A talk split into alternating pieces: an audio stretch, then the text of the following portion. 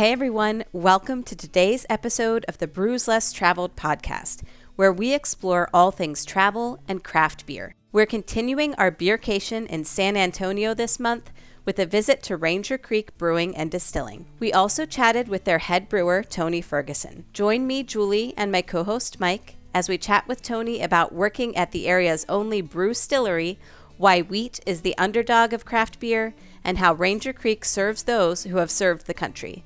We also tasted their Laguna Madre White Ale and their Sky Trooper IPA. I can't wait to share this episode with you. Cheers! Hey everyone, welcome to the Brews Less Traveled Beer Club live stream and podcast.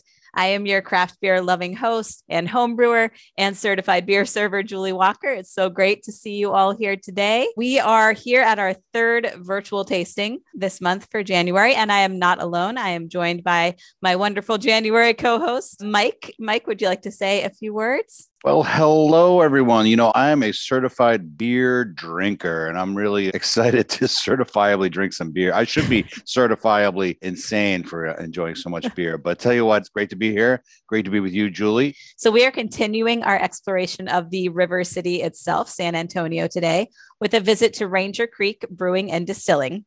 This was the first production brewery to open in San Antonio since 2001, which I think is pretty cool. They also sent us a really fun sticker that matches our first beer of the night. So this sticker you can throw on your laptop or your beer fridge. I have a story about this. So I used to put all of my brewery stickers on my laptop. So I had a laptop that was like covered in brewery stickers from like years. And then my laptop went kaput. And so then I lost all of my brewery stickers. I couldn't take them off. They were all ripping. It was a tragedy. This is my life pro tip for everybody else who likes brewery stickers and likes to collect them. I got magnet paper.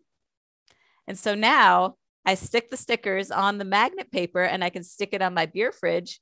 And then if my beer fridge goes kaput, I still have stickers and I can just transfer them to somewhere else. Mike, do you have a fun place you like to store your stickers? That's awesome. I actually, I'm a little sticker reverse. Because when I was a kid, I, uh, a friend of mine gave me all the stickers from the Kiss Rock and Roll Over album. It was like all these stickers, and I put them right on my dresser drawer, right on the bureau.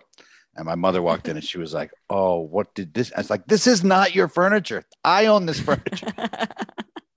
and I so she made me she made me scrape them off and there were just these blank spots on the dresser for the rest of my childhood. Oh, that's so, so sad. Been, uh, yeah, I was scared out of stickers. I, I, I love my mom though. My son does the same thing. My son is already collecting random stickers and covering his dresser with them. And I felt similarly at first. I was like, "What are you doing to this?" I was like, "Okay, you know what? It's your dresser." So yeah. I'm let, I'm letting him do that, but maybe I'll regret it. Who knows? when I've worked with children before and they get we give them stickers and for some kind of prize, they'd be like, now remember, the sticker is forever. So make sure be careful where you put it. but my wife's actually been putting them on her uh, calendar, you know, date book. So they they're finding a good home. She loves the brewery stickers. It's working out for everybody. And we got a great guest tonight. Fantastic guest. Tony Ferguson is here, the head brewer at Ranger Creek Brewing and Distilling and we will be drinking their Laguna Madre wit beer and the Sky Trooper IPA. Yes, and I am very stoked for this wit beer. I feel like it has been a little while since I've had a nice wheat based beer to taste. Which one are you more excited to open, Mike? Yeah, I, I, like the idea of a wit beer. I haven't had one in a while. Allagash White is always a favorite of mine. I actually get a lot of when I go on beer tours, people are like, "Is there a wheat beer? Is there a wit beer?" And they're not super in style right now at least in New York. So uh, I, I'm glad we're getting one on the show. All I know is I'm feeling thirsty, Julie. I have these beers ready to go. Can we open it? Are we ready? Can we crack open a beer? Yeah, we haven't had that many kind of wheat style beers in the box. So this is really excited to try. So yes, let's do it.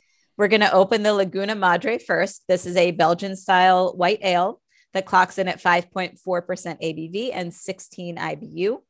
And the description on the website really captures the mood that I think they're going for too.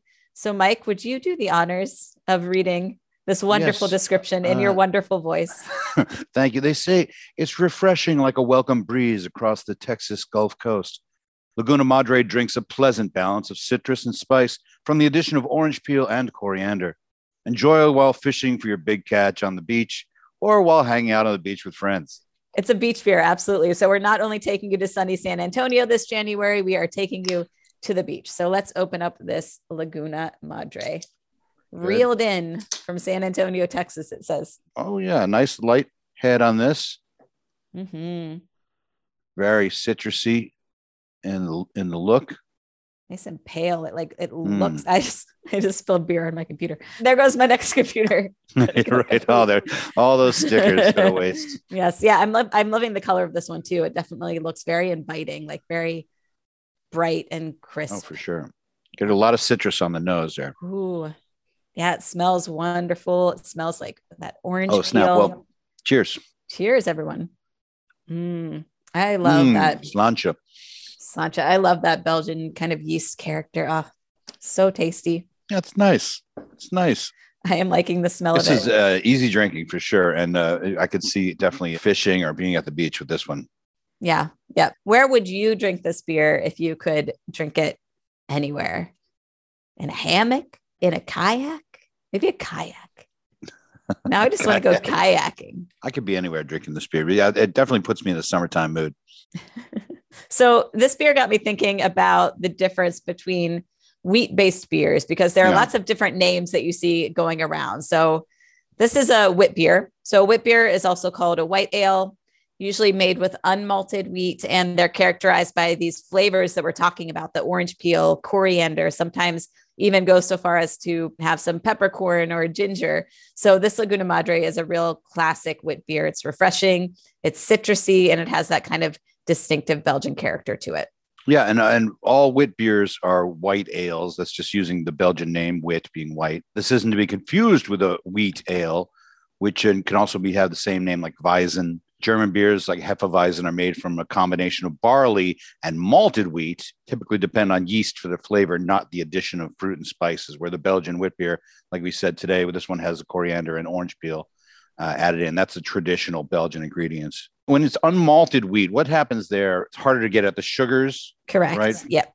Yep. Unmalted. It's not being broken down so much. So it's a little bit harder to extract those sugars. So you're going to have a different end product from that. Um, yeah. Favorite wheat based beers I was thinking about. You mentioned the Allagash White. That is, mm. def- that's like my Boston airport beer of choice. I've had many in Allagash White with other people here on staff. You know, our company is based out of Boston originally. So I've sat around drinking Allagash Whites at the airport waiting to get home many times. That one definitely is one of my favorites, I think. How about you, Mike? Going to Germany, Augustiner. Uh, we Ooh, were at yeah. Augustiner Brewery in uh, Innsbruck, Vienna, and we had the most wonderful Hefeweizens. And uh, the waitress came over with the tray with the tall wheat beers. And as she was taking one off, the other three were like, and I could see it. I was on the other side of the table. I could just see it happening, and it went shh. Yes. Oh no! Completely showered in orange peel and coriander. no, the, I've, hear, I've heard of a shower beer, and this was the beer shower. She had the beer shower. Yeah. Oh my goodness! It was oh. memorable. At least you got a good story out of it.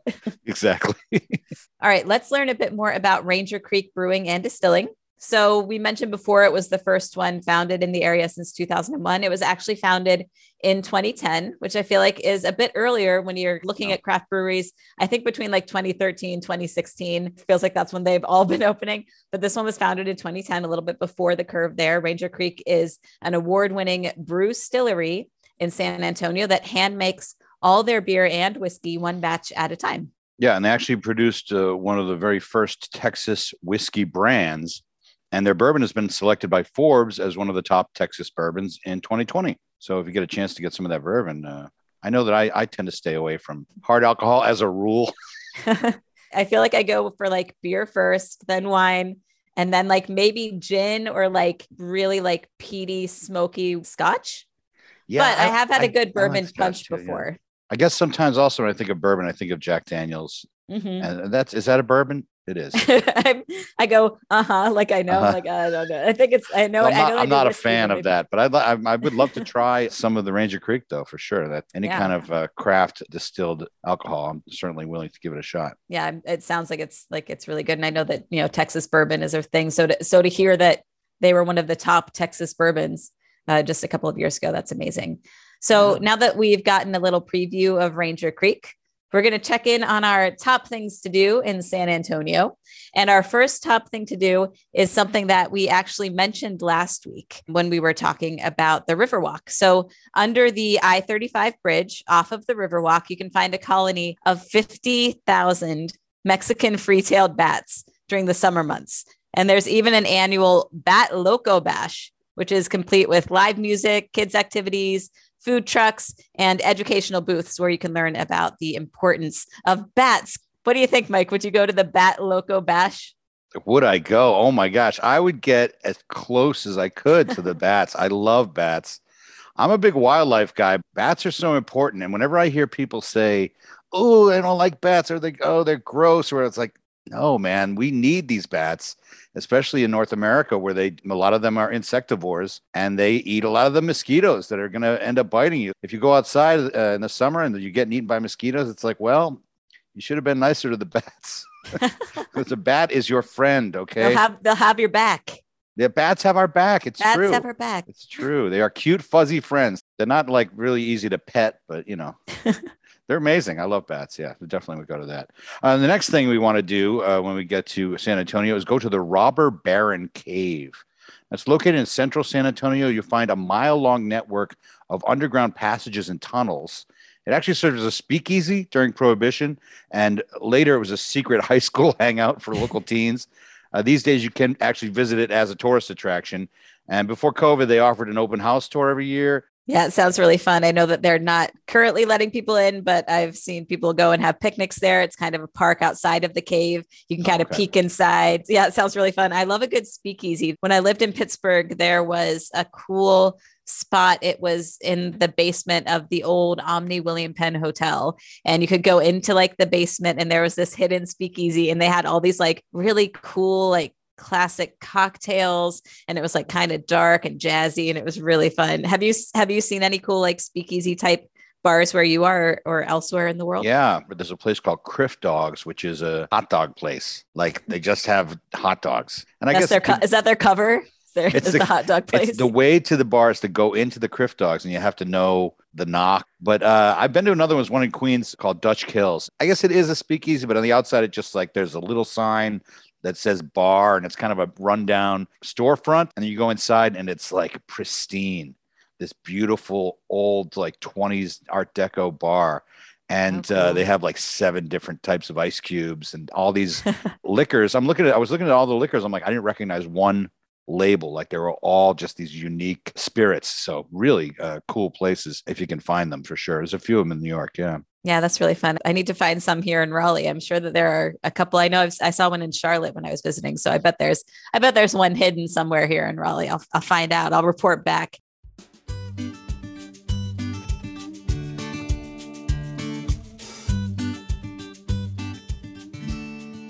And now let's open our second beer and introduce our guest.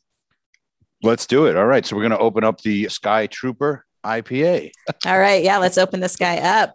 So this beer, the Sky Trooper IPA, clocks in at 6.5% ABV with a hearty IBU of 65. And you'll notice that the numbers align there 6.5 ABV, 65 IBU, which is pretty typical of this kind of well balanced but hop forward beer. And it is brewed with Amarillo and Centennial hops, two of my favorites, and uses Maris Otter and German pale malt. Well, look at that. And I got it right on the line. Lovely. Oh, man. Not it's bad. like coming out over the top, but not. Oh, that's beautiful. I love it. Mm, see, this is like this is my kind of IPA. I really love a good, solid West Coast style, dank, resinous kind of IPA. Right. So this is even just smelling it, I know that I'm going to like this. Yeah, I, I, prefer it too. I was into hazies for a while, but I do like to go back to nice West Coast style. Mm, yeah, that's, that's nice. Good. That's nice. Very drinkable, and it's got that nice amber color. Mm-hmm. Take a look through it. Oh yeah, that's a beauty. Yeah. Yeah, nice and clear. This beautiful head retention. Even just this little bit is not going anywhere, which is so appealing in a beer to see that. So that's really nice. All right. Without any further ado, let's welcome our guest for tonight. We have the head brewer at Ranger Creek Brewing and Distilling, Tony Ferguson. Hey, Tony, welcome. Happy to have you. I'm glad to be here. Thank you all very much. I wanted oh, to update you on the beer a little bit. I guess somebody gave you some old information on it, so it, it's actually Ooh, please. Amar- it's Amarillo and Cascade now. Um, and then the grain bill is 100% Weyermann uh, pale ale. Nice. All right. Yeah. Not I do love Cascade too. So yeah. I'm, I'm still happy. yeah. Yeah. That was uh, an addition from my new assistant brewer that came on. I, you know, when somebody comes on, we just kind of give them free reign to choose if they want to change something. And that was oh, cool. his suggestion. So we did change that. And, I, am really happy with the way that it came out. It, yeah, it is. Really, it is absolutely delicious. I'm really yeah. enjoying it. Go ahead. I, I just wanted to update you on that no, I appreciate it. That's that's why you're here. I love that. Yeah. We get the insider knowledge. and it. also, Julie, I also do the sticker magnets, and I've been do doing you? them for years. Yeah, because I, I hate to use a sticker because I love them so much, and I don't want to destroy them by putting on something I might have to throw away. So exactly the same thing for years. Well, I know. I wish I had discovered this years ago. I had like this beautiful, I had like this wooden sticker from one place and I couldn't, I couldn't salvage it. And I was so sad. I'm sad to, I'm starting over with my collection, I guess. Mike, take it away. What can you tell us about, uh, about the name Sky Trooper? What is going on there? One of our owners is ex active duty and now he is a reservist. So okay. that is his baby right there. That can design everything that has to do with Sky Trooper that was his doing. He wanted something to honor his service and other veteran service in the military. And in our tap room as well, we have take a tag. You buy a you know a dog tag, and the dog tag either gives a vet a beer or a cocktail when they come in. So we have all these dog tags hanging, so a vet can come in and you know request to get a free beverage off of one of those dog tags. We have we try to be involved as much as we can with the veterans and the military for that reason. That is very cool. Yeah. Yeah, that's really that's really awesome. I've never heard of something like that. That's a really mm. cool really cool idea. Yeah. So Tony, what was the first beer that you ever drank and how did that lead you to where you are now as the head brewer at Ranger Creek? So since I'm in San Antonio here, one of my buddies' brother worked for Pearl Brewery one of the first things that I had was Pearl because when I was a teenager and not old enough to drink, we could go to his house and his brother's bedroom was stacked to the ceiling with Pearl or Pabst or whatever Pearl was currently brewing at the time. That's what started me on that. And then from there, I'm a Texas boy again. So Shiner beer was like my first craft, I guess I would say. My drinking age was you know, in the 90s. So I was lucky enough to drink some of Pierre Celis's beer. I cut my teeth on Celis White. And then there was a, a, great beer bar here that still exists. And they, they did something that was really illegal, but before there was growlers around, they would sell you a gallon jug of beer to go. So that's where I got my start. And then I kind of fell out of the beer world because my background is working on Harleys. Now, I was a custom Harley builder for 30 years, uh, from the age of 14 all the way up. I was lucky enough to meet Jason Davis from Freetail, and I was looking for a part time job just to kill some time and work in a brewery. And I started washing kegs for Jason once a week. And then it turned into canning and it turned into brewing at the pub. And then it turned into getting a job at Ranger Creek. It's been a kind of a weird journey for me on my craft beer experience, you know. Yeah, I love that. When did you start with Ranger Creek? I know they've been around for about 12 years now. It's been about almost going on three years now for me. I you never still- expected to be in this position as a head brewer. And I wasn't supposed to be, but my head brewer decided to go move to Terlingua and live off the grid. So I all of a sudden I'm a head brewer, you know. So, but it's been good. It's worked out really well. I hired a really solid assistant brewer that I also knew from Freetail, and we've been enjoying our time together. You were absolutely doing something right because both of these beers are are really tasty. Wonderful. Kudos to I'm you. glad to hear it. And I really appreciate that because we fought really hard not to brew that wit beer because as y'all were saying, they have fallen out of favor. And um, everybody in Texas has dropped him from their roster. And so I fought really hard. But it did come out really well. It does have chamomile as well as oh. As uh, sweet and bitter orange and the coriander as well. And that's something that I, I learned from Jason as well at Freetail. Very so, cool. Yeah. Yeah, I know they're out of favor, but I, I have people asking about them all the time. Mm-hmm. So people yeah. still want them for sure. They'll they'll all just go to Ranger Creek to get it. That's right. that's the good thing. Yeah. That's the good that thing was, about making it.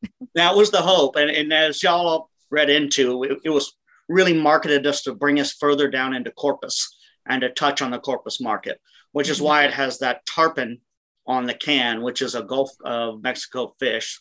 So we were really trying to break into the Corpus market a little bit harder with something that was light and refreshing for them down there. Oh, okay. Yeah. Nice.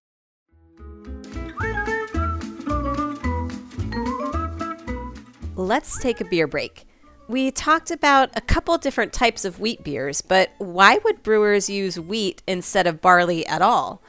Well, as grains go, wheat has a higher protein content than barley. This means it can add more body and a richer, fuller mouthfeel to the beer, not to mention a more stable, longer lasting head. Wheat also creates some of the palest beers on the market due to its light color, and when it comes to flavor, it contributes an almost tart crispness to the beer. While a typical wheat style beer uses about 40 to 70% wheat in place of other grains, brewers might throw in a smaller percentage of wheat for any of the effects listed above. Now, let's get back to the episode. And you still work on bikes at all? I try to whenever I can. Yeah. Well, I still have a couple motorcycles myself, and I grew up from a motorcycle family. My dad had a motorcycle shop for 45 years. So, oh wow, yeah, we have a large collection of stuff that I'll uh, bet the way I was sitting on. So, yeah, I try my best to still keep working on them. Very cool. Now, Ranger Creek is unique because it's not just a brewery, it's a distillery too. How do the two sides of the company interact, or do they? They interact a lot. Ranger Creek is actually Texas's only brew distillery. Now, there are other breweries like Real Ale, for example, that do distill, but they are not allowed to operate this, the business under the same roof. Um, and it's a weird situation. Their, their distillery is attached to the building, but its own separate building but that's okay. enough legally to separate it. Now, when Ranger Creek started, they called up and asked TABC if they could do this, and TABC just said, "Oh yeah, no problem. Well, nobody's ever asked to do it, so I don't see why you couldn't do it." And then four or five years down the road, when more breweries started asking if they could do it, TABC decided to change the rules and tried to remove our license and tried to make us separate everything. To my owners, to their benefit, they hired a lawyer and they won. And so we are now and forever will probably be the only brew distillery allowed to be in Texas. Amazing. Uh, and to answer the other question, the still is right next to our brew system, literally right next to it. They use the same brew system as well as uh, that we do for their mashes, and it could it could be a problematic situation. Like when we're canning, when we hire a mobile canning company, on some of those days, my distiller might decide that he's going to dump sour mash down the drain while I'm canning, and you can just smell Brett floating mm. throughout mm. the brewery. Oh boy. Yeah. And it's a scary situation, but I guess to mine and my assistant brewer's credit, knock on wood, we have not had any problems in the going on three years with any of our cans or any of our products. So I guess we're getting everything clean. Good, good. Yeah. yeah, that that could be so so important for sure. Do you do any good beer and whiskey cocktails or anything like that where you kind of mix the two products together? No, the, the closest we get to that would be me using their barrels, or uh, sometimes we will brew a stout or we will brew a porter or something, and then they will ferment it and then they will distill it themselves. We used to do a mesquite smoke porter. We have a large container outside, a shipping container that we've converted into a smoker because the selling side makes a single malt.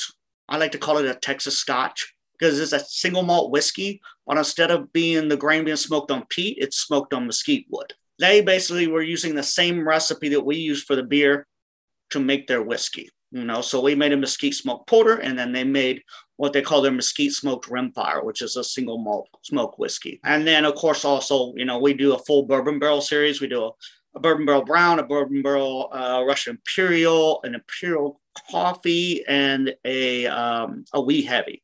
And we use all of our bourbon barrels to age that in. So, That's convenient. Yeah, yeah, it is convenient. Yeah. and there are some other times that it, you know, like if I have a problem with a stuck mash, like we you know, I commonly do or something, I can just be like, here, y'all can have it. And if it's high gravity enough, they can distill it out and we're not losing product. And I don't feel as bad about that happening. Not that that happens very often, but if it mm-hmm. does, there is a, an alternative way to, to use the product. So that's pretty nice. Yeah, that's really cool. I mean, I was thinking like, how do they interact by like thinking about the product after it's made? But I love hearing that like they're interacting during the brewing process in different ways, whether you're using the barrels or they're using your grain or something like that. Um, that's really neat. You come up with a lot more ideas when there's two different things going on under the same roof, you know, and a way to help each other out. Very cool. And I read that you don't just make small batch whiskey and beer, you also made small batch hand sanitizer at the beginning of the pandemic. What sparked that move?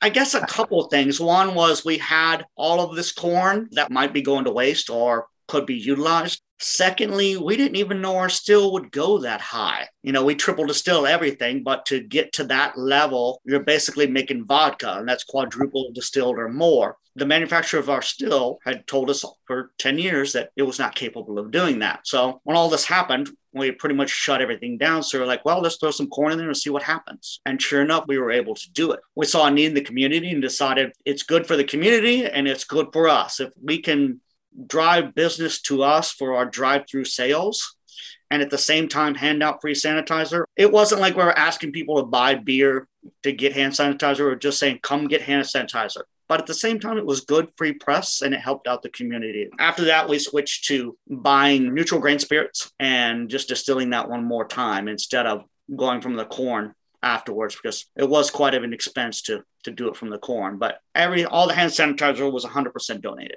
Fantastic, That's awesome. Yeah. And when you brew, you have a favorite style that you like to brew? I'm a crispy boy guy. I'm yeah. you know, I'm lagers, kolsches, pilsners. Lager life. Yeah, yeah. I mean, I don't I don't think there's a brewer alive that doesn't say that, you know.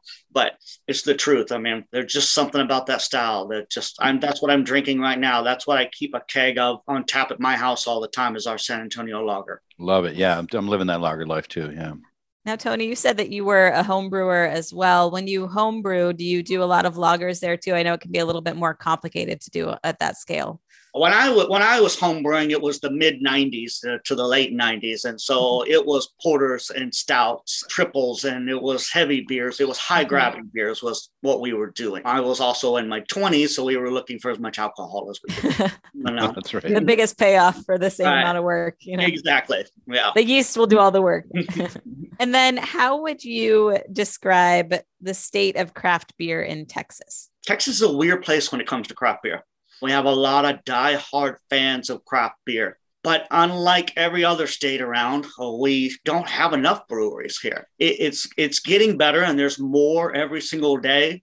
And I'm hopeful for it to continue growing. But to think that you know in the 90s we had such a boom in Texas of craft beer, and then it dropped off for so long and then came back again. I think we have a little bit of recovery to do here in Texas. We need more breweries in San Antonio. We're such a destination town. I feel like we're lacking it here. I don't I don't know what reason that is, but it's weird. You can go to Austin, there's 100 breweries all over the place. In San mm. Antonio, mm. we have 20. It, it, doesn't really make any sense. And we argue that point all the time down here, trying to figure out what exactly going in and how do we get more people involved in craft beer. But the people that are here, are so diehard and strong, I have no doubt that it's here to stay and it's not going anywhere anytime soon. You have other favorites in, in town in San Antonio? You know, I'm partial Freetail because I, that's where I got my foothold in it. And also, they're the OGs to speak in this town, besides Joey or Blue Star, who's been brewing since the mid 90s, you know, consistently. I'm partial right now to Roadmap Brewing. They have a, a wide selection of rotating beers, family owned business. Uh, Dustin and his wife own the company and they treat their employees well. And they, they, they do everything that a brewery that size should do. They treat their customers well, they treat their people well,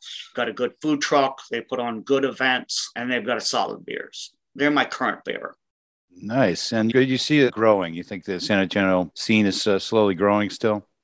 Yes, absolutely, and it surprises me all the time that I, these breweries pop up that there are people that are, that weren't even in the industry and they're just home brewers and somehow scrape together uh, the money and you know have started with. And within the last two months, we've added two more breweries that just literally popped out of nowhere. That's interesting to see. And and one of them is right in the heart of downtown, right next to Pearl. And I don't know how they pulled that off, but more props to them, you know. And then one of them is right down the road from me. They're both putting out a good product considering how young they're that, that they're only like two months old, which is very surprising. Yeah, that's so cool. And I feel like the, you know, the breweries that we've worked with in San Antonio have, have been great. The beer has been great. And it really is a testament to what we do with Brews Less Traveled is go to these cities that maybe people would not think of as a beer city and show everyone that this is a really cool undiscovered beer city. We're not going to go to Austin. Mm. We're not going to go to Asheville or Denver. We're going to be taking people to other cities that have really awesome beer and really awesome breweries. So that's very similar to what our mission is for sure.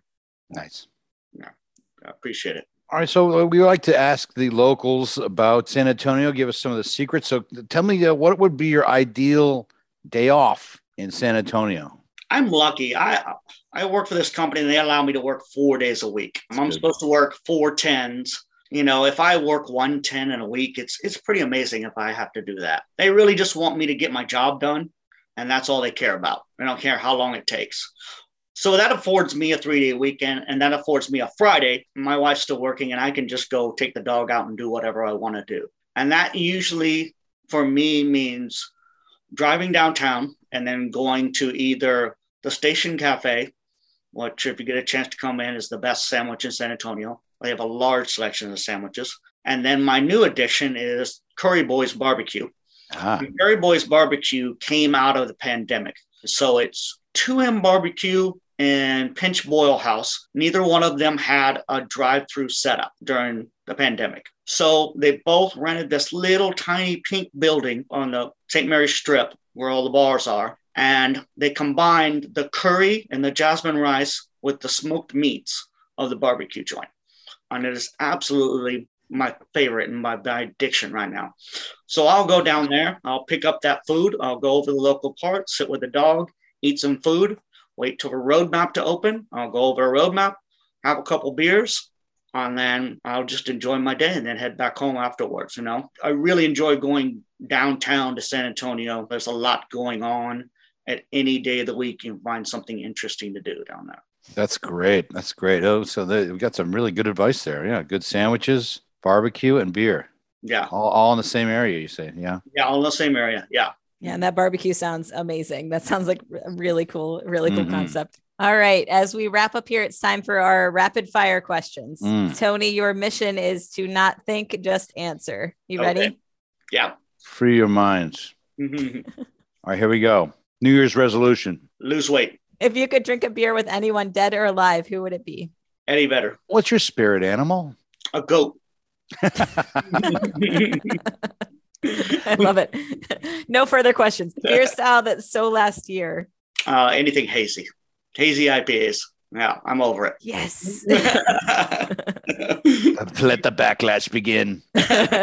What's the beer style of 2022? I think it's crispy boys. I think it's lagers. I think it's pilsners. I think it's Kolsch. Mm-hmm. Yeah. Mm-hmm. I mean, if you're a brewer and you want to show people what you're doing, that's the way to do it right there. I know. Yep. You can make one clean, crisp, a little bit bready, and with a nice head and a good head retention, then you're killing it. Bierstadt does what Bierstadt does for a reason because they make some beautiful lagers, pilsners, and Kolsch's, you know? Yeah. I love it. I love it. I'm sensing a trend this month. We've talked about Bierstadt, I think, on like every episode so far. Yeah, yeah the lager is definitely it. It seems yeah. like it's the year of the lager for sure. All right, Tony, it's been a pleasure having you. Is there anything you'd like to plug?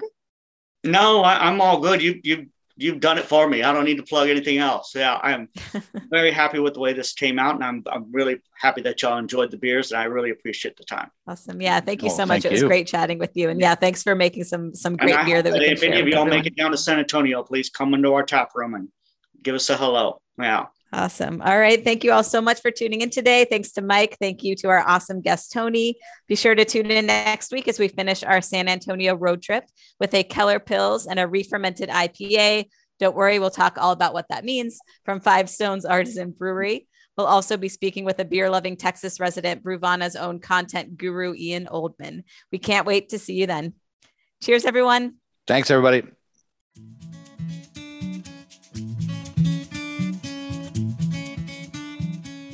Thank you so much for joining me in our virtual tap room this week. I love sharing a beer with you. And don't forget to sign up for the Brews Less Traveled Beer Club at bruvana.com. This way, you'll get all the beers we taste on the podcast delivered right to your doorstep so you can drink along. Be sure to follow us on Instagram, Facebook, and YouTube, and subscribe to Bruvana on Untappd so you can stay up to date with the beers in the box. Can't wait to crack open a cold one with you next week. Cheers!